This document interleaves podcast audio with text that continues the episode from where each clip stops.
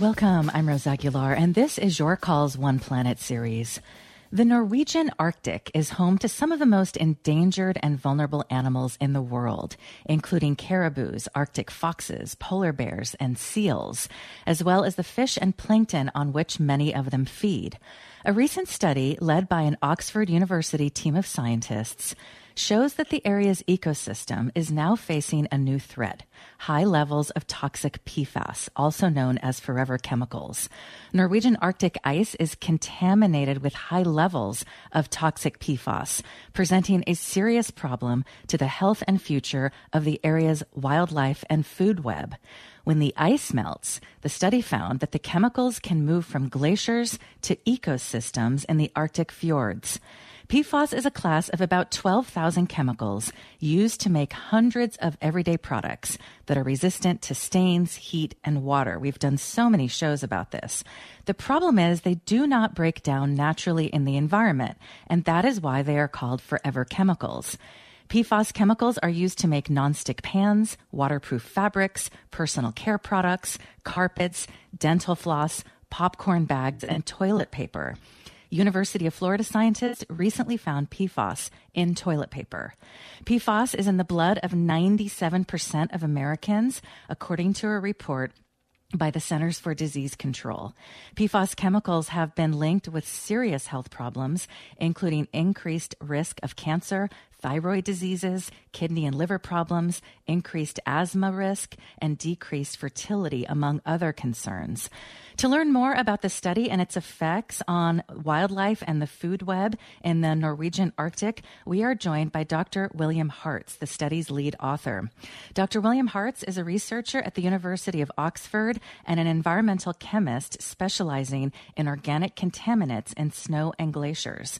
Dr. Hartz joins us from the world's northernmost settlement, which is in Longyearbyen, Svalbard. Hi, Dr. Hartz. Thank you so much for joining us. Thank you. It's good to be on the show. Well, it's great to have you. Before we dive in and talk about your study, I just want to ask you about what's happening in Europe because the Biden administration has promised to tackle these forever chemicals, but the Environmental Working Group recently put out a paper saying that there's just too many delays. Federal agencies are failing to meet their own major milestones for tackling PFAS. Um, what is happening in Europe? How are how is Europe dealing with PFAS?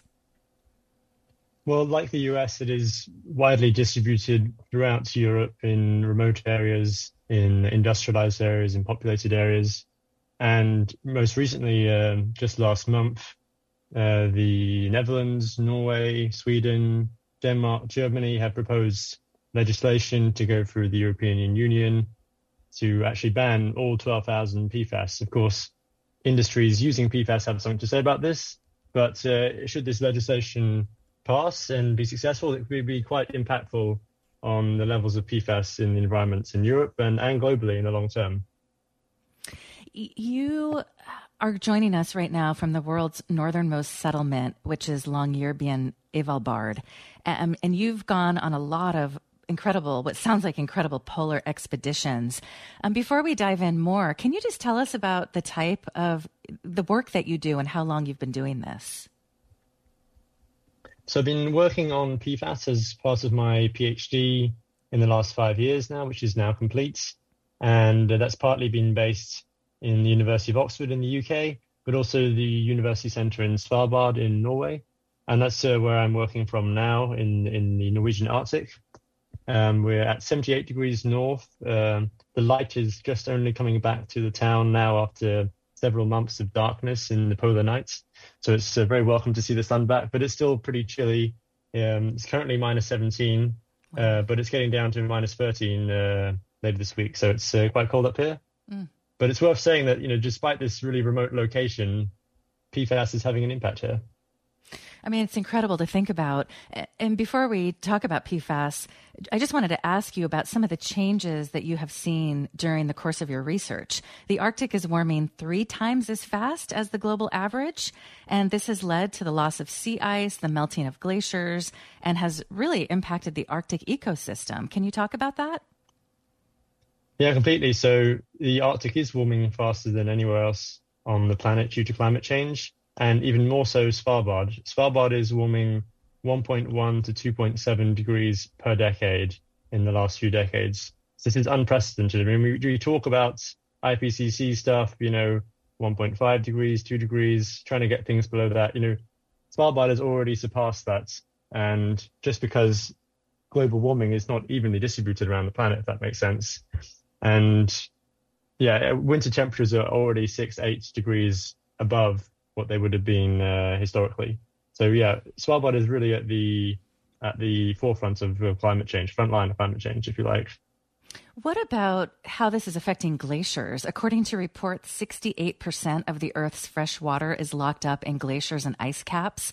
At the accelerated rate of melting we're now experiencing, scientists predict that almost half of Norway's 1,600 glaciers will disappear in the next 100 years with similar predictions for the world's other glaciers. I mean, this is going to have, well, already really is having a major impact.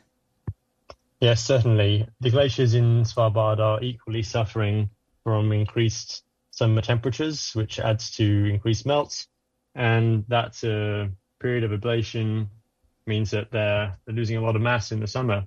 And, and certainly some of the glaciers, uh, it's currently dark, but if I was to look out my window, some of the glaciers I can see out of the window they'll be gone in my lifetime. Mm. Incredible. Well, let's talk about how you and your team conducted your research. You tweeted about this. You write that you drove several hours by snowmobile with colleagues from the University of Svalbard. You went to the highest elevation ice cap and camped for a week to drill an ice core. So, talk about how you actually conducted this research. Yeah, so it's really no small undertaking. It takes months of uh, preparation uh, to prepare for such a thing, and then even in the days before we go, we have to pack sleds and get all our equipment together, which is yeah really no small task. And then we drive for about five hours um, from Longyearbyen out into the yeah the remote Arctic environment that uh, surrounds us here. There's no roads in or out of this place; you can only fly here. And we drive off uh, onto the highest elevation ice cap, and then we, between bad weather and good weather, we find time to drill our ice core. And the way the way the ice core is working is that snow is accumulating year on year and year on year in a essentially just a big pile. And then what you can do later on is come back to that right in the top of the glacier and drill. And like the rings of a tree, then you're able to look back in time at historical deposition. It's an incredibly powerful tool to look at uh, past atmospheric processes. And, and, what sort of tools do you use at that point? Because after you drilled the ice core, you detected 26 different PFAS in the ice core. So how does that work? So it's yeah, quite uh, quite something. So we are drilling this ice core with a special drill that re- receives retrieves a cylinder of ice from the glacier, and then we're able to look back in time with that cylinder. And we have to very very carefully pack it up, pack it up to avoid contamination, but also to make sure it's stored safely, and then drive it back to the settlement of Longyearbyen, at which stage we then have to take further precautions to avoid contamination of our samples. And then eventually it makes its way to a special type of mass spectrometry, which allows us to measure the levels of PFAS that was originally in the ice. And why did you choose this particular area? It's a good question. So Lomonosovfonna is really one of the best ice core sites on Svalbard. It's a very well established location. Um, Svalbard itself is at a sort of really hot spot for Arctic research. There's a lot known about PFAS here in many ways compared to other places in the Arctic. But this particular aspect, understanding the atmospheric transport of PFAS to Svalbard is not well understood. So mm-hmm. it seemed like an obvious gap in the knowledge that we should fulfill. And these kinds of uh, ice core records of PFAS, there's only two existing um, published ice core studies on this in the Arctic. So really, We're just a, the third one to come along here, so and in a completely unique location. So really, whatever we was going to find was going to be uh, quite unique, I think. So the transport of these PFAS chemicals are not well understood. So a lot of the existing knowledge uh, is based on snow pits and modeling work and simulations that have been done in the lab. But the actual reality in the Arctic atmosphere is not well understood, and that's what our study has attempted to address. How can you even come up with an answer to that question? Like, how does this arrive in the Norwegian Arctic? It is a complex process how the PFAS is transporting itself from industrialized regions up to the Arctic. Um, there are several mechanisms at play here, and it depends on the type of PFAS as well.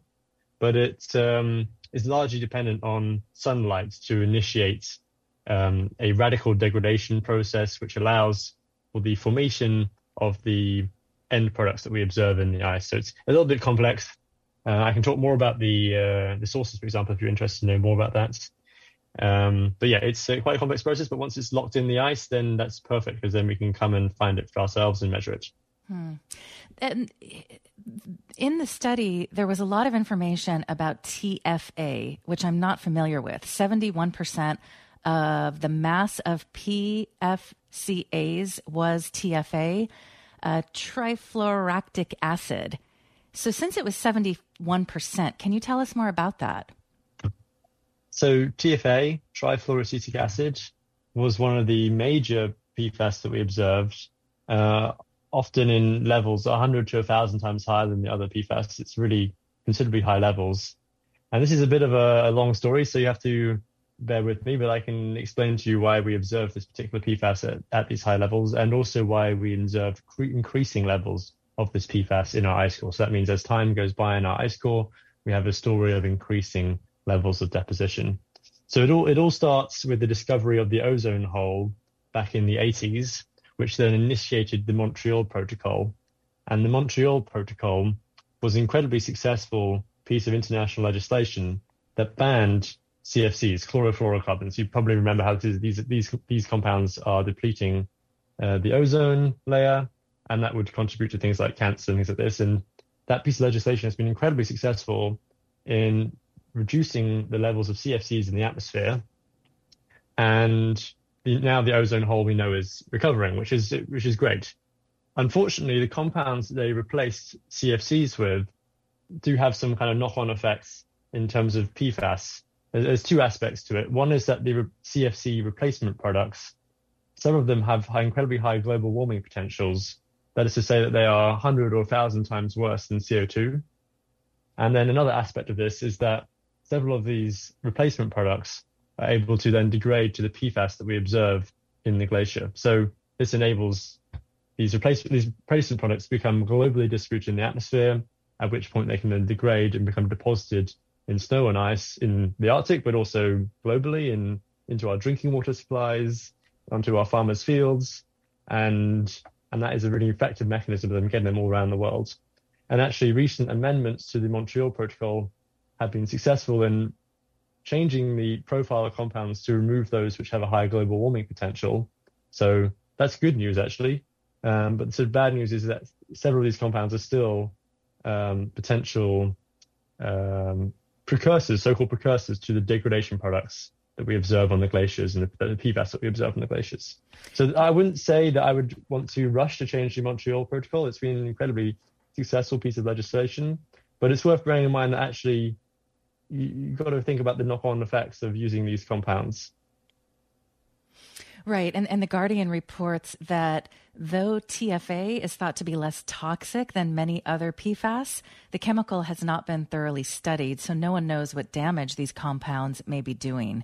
Today, we're speaking with Dr. William Hartz, a researcher at the University of Oxford and an environmental chemist specializing in organic contaminants and slow, snow and glaciers.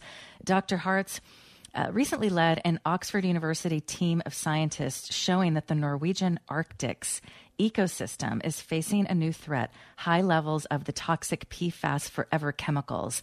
Dr. Hartz will be with us for about 10 more minutes. If you have a question for him about what he and his team uncovered. You can give us a call at 866 798 8255. 866 798 8255. You can also email your call at kalw.org. So I'm sure a lot of people are wondering, first off, how this is affecting polar bears who are endemic to the Arctic. And you say that as a polar bear, you have exposure to toxic man made chemicals and stresses from a changing habitat. They have, polar bears have found, have found to have high PFAS levels in their blood, up to a 35% higher concentration compared with coastal bears. So, what do we know about how this is affecting polar bears? So yeah, polar bears are incredibly well studied in the Arctic, and PFAS is just one of the environmental stresses which they are faced with. Um, so, of course, uh, I know you've spoken a lot about PFAS on your show, but there's several other pollutants which contaminate uh, polar bears, and not to mention they're faced with other environmental stresses such as a changing habitat through reduced sea ice areas. And the polar bears need the sea ice in order to hunt seals, which is their their main food source. So the the polar bears are if you like, being attacked by all these different angles of uh, of environmental problems that we put on them. And the same applies to the other animals in the area and the food web. I mean, we're talking about an incredible group of animals. Um, the caribou, there are birds, obviously the fish, the plankton, uh, foxes, seals. So, can you talk about how research is conducted to find out how these chemicals are affecting these animals and the food web? So yeah, in Svalbard, about 20, 30 different Arctic animals and other species have been found to contain PFAS. This is pretty incredible distribution, and the, the high levels that we observe in uh, the highest levels are observed in polar bears, in Arctic fox, and in glaucous gulls, a type of gull. And all these free animals are the apex predators at the top of the food chain, and they're exposed to these PFAS through their diet, which then accumulates in their bodies. Sorry, as you go back with your question again, I can then answer that. Uh, I just want to give that little background. I'm sorry? What was your question again? I've uh, slightly trailed off there. oh, no, that's fine. I was just wondering how the research is conducted to find out how mm. these hmm. chemicals actually affect the animals. Mm. So in Svalbard, um, the polar bears are incredibly closely monitored. In fact, uh, the people from the Norwegian Polar Institute who are conducting this monitoring activity are um, going out every year and some of them have collars, some of them not. And then they dart them to sedate them in the same way you might be sedated when you have a operation in hospital. And then they take blood samples from the polar bears. And then later on, the polar bear wakes up afterwards. And then they're able to take this blood back to a lab to analyze. And, and in fact, the blood levels in Svalbard polar bears are not dissimilar from local residents living living near a fluorochemical factory in factories in China. So that kind of gives you an idea just how high these the blood levels are in polar bears. Wow. They're as high as some of the most contaminated humans on Earth. Mm. Wow, this is so, so so sad, Dr. Hartz. When you think about these uh, incredible, precious animals, I mean, they're getting hit with the climate crisis, and now they're getting hit with these chemicals. Yeah, it's definitely, like I say, uh, multiple environmental stresses are coming at once for polar bears. And, and, you have to wonder how it's going to affect their health, given what we're learning about how these chemicals affect us. To think that uh, over what 97% of Americans have PFAS in their blood, and then there was a study conducted by Health Canada in 2016. It found PFAS chemicals in more than 90% of the nearly 2,000 cord blood samples collected from pregnant women. Um, and so when you look at the diseases that this could potentially cause to humans, increased risk of cancer, reproductive and immune system harm, um, thyroid disease, I mean, the list is pretty long. Yeah, there's quite a variety of um, conditions that have been associated with high PFAS levels. And really, the big one that's the most concrete evidence exists for is lower birth weights in humans. What concerns you in terms of how widespread this is in such a remote area? Uh, because it's also important to note, according to your study, when the ice melts, these chemicals can then move from glaciers to ecosystems. Mm-hmm. Yeah, so there's two two important points to make here. One is that this processes, the atmospheric processes and the chemical diversity of PFAS that we're observing in our ice core, that's reflective of processes globally. So this is not something that's unique to the Arctic. It's something that's going on globally. So that really points to how ubiquitous and how able these PFAS are to transport themselves around the world. And then going back to the melting glaciers, basically in our ice core, we see that several of these PFAS are mobile as melt percolates through the ice core. And from that, we think that this mobility of PFAS allows them during seasonal melt in the summer to enter the glacier runoff and then enter the fjord ecosystem downstream. And in the fjord ecosystem, that's where you have seals feeding on fish, living on sea ice, predated on by polar bears. Obviously, the Arctic food web is more complex than that, but this gives you the picture of what is downstream of these glaciers. And, and, then you briefly mentioned this, but prior to this particular study, two other remote Arctic ice cores have been analyzed for PFAS. One is from the Devon ice cap in the Canadian Arctic, in which 23 PFAS were analyzed. The second is from the Mount Oxford ice field in the Canadian Arctic. So this is so widespread. What what can be done about this at this point? Yeah, this is a, a good question. Certainly, phasing out PFAS use, finding alternative safe products is a really good start. And we know these forever chemicals and all these PFAS to be incredibly persistent.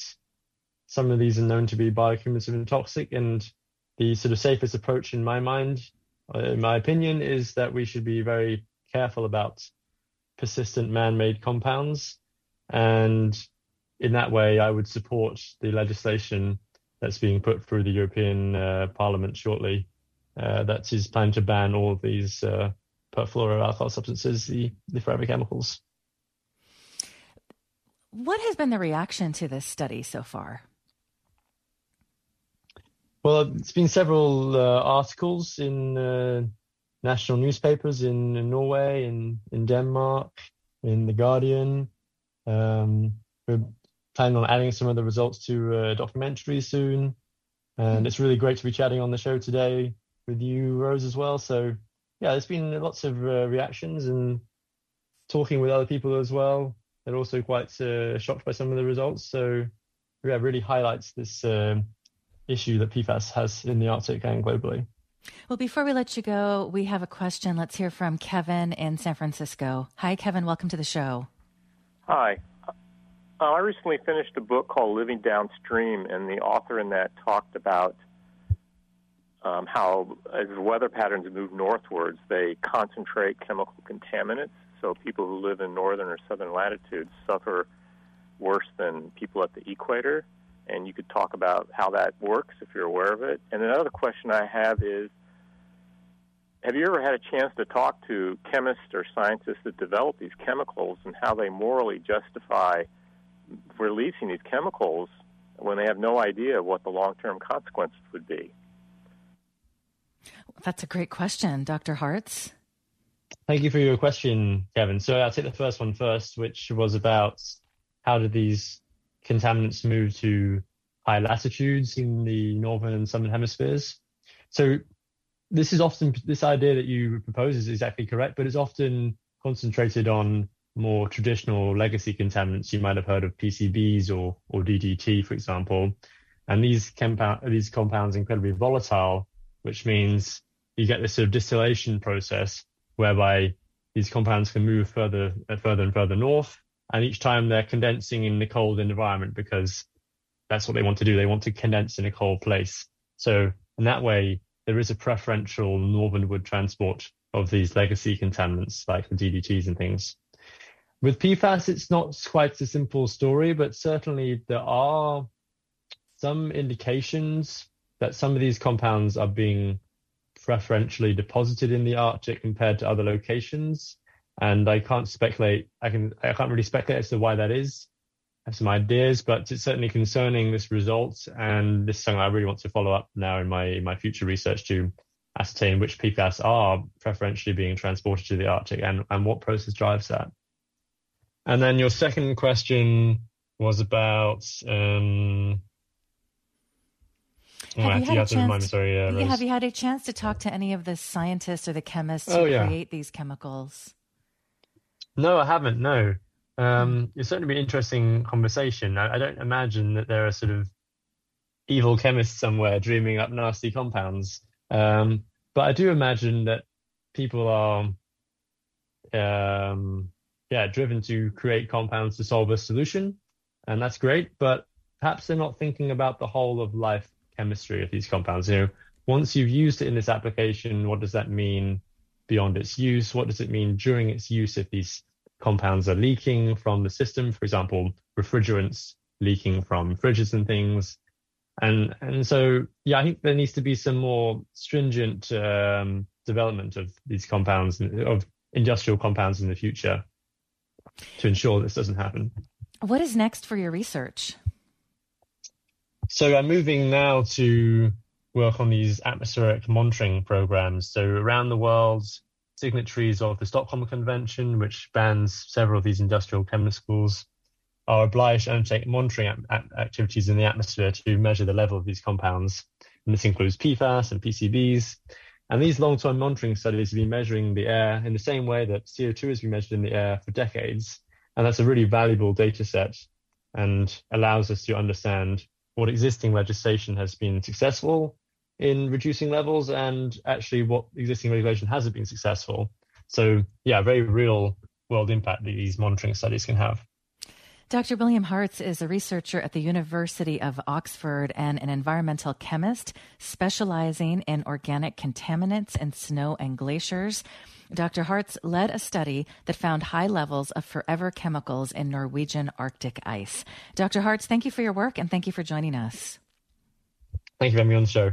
Thank you. And you can find more information about this study and other new information about PFAS at yourcallradio.org. Coming up after a break on our One Planet series, we'll talk about an executive order by California Governor Gavin Newsom. Environmentalists and tribal leaders say it will harm salmon and smelt, whereas farmers say that the governor is tipping the balance in their direction. We'll be back after this.